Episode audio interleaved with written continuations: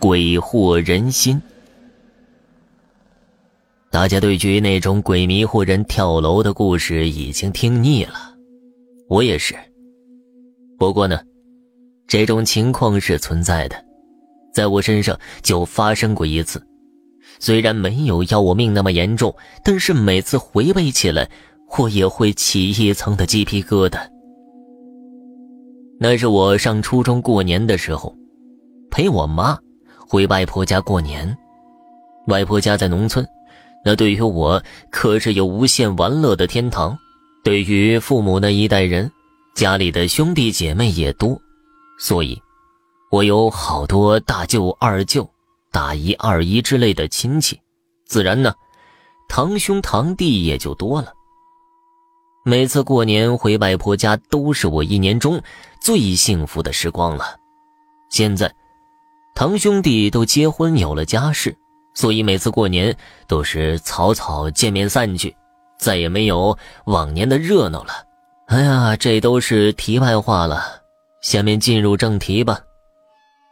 吃过丰盛的晚饭之后，我和堂哥决定出去溜溜圈消消神儿。这时候。外婆告诉我，厨房正在炖着猪蹄儿呢，早点回来吃。我当时刚吃饱，所以也就应了一声就出去了。外婆家往前没走几步，就是一个车来车往的国道，太危险，所以我们就向后面走去。正逢过年，每家每户的门前都挂着红红的灯笼，夹杂着鞭炮声以及硝烟味儿，过年的气氛简直不能再浓了。我和堂哥一路上说着话，说着说着就走到了村庄的尽头。映入眼帘的是一条刚修成的小水泥路，路的两侧安放着没有来得及放的大水泥管子，以及准备放管道的大坑。这条刚修的水泥路朝着无尽的黑暗延伸。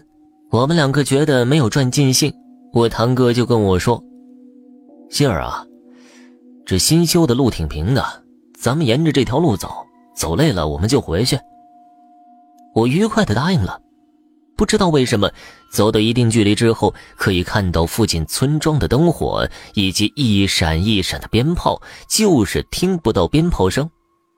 我们一路说着话，走到了火车道附近，回头望去，发现来时的村庄灯火已经看不见。我对堂哥说。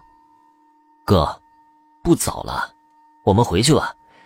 我想回家吃猪蹄儿了。我哥就开始骂我：“你吃啥呀？你不想走就直说。”我向他伸了伸舌头。回去的路上，堂哥就说了：“这有个信号塔，手机网络信号一定很好。”说着就拿起手机玩了起来。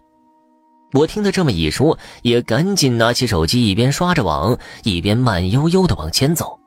我盯着手机走了三步，隐约感觉脚底下的回馈感不对劲儿，但我依然向前走，准备迈步。正在这个时候，我听到堂哥大叫我的名字，我停下来一看。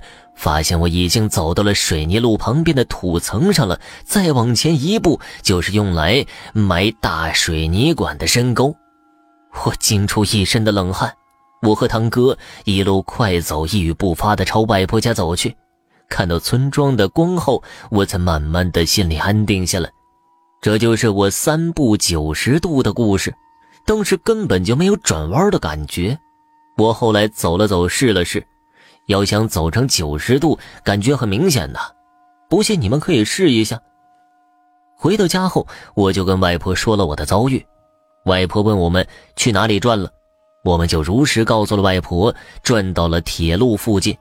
她听完之后，竟然骂起了我堂哥：“你怎么能带弟弟去那种地方呢？你当哥的！”我听了很好奇，那个地方怎么了？我就一直缠着外婆问。后来外婆告诉我，那个地方在火车打通前就是乱坟岗，各种死人都往那里扔。火车道建好后，火车在那里就跑不动。我问外婆怎么会跑不动呢？外婆告诉我说，那里有各种脏东西，夜里乱跑。刚通火车人气太少，慢慢的就正常多了。我当时就脑补了一下，各种腐烂的人在狂奔呢。现在每次回老家，我依然会让我外婆外公给我讲些真实发生在他们身上的事情。好了，听众朋友，本集播讲完毕，感谢您的收听。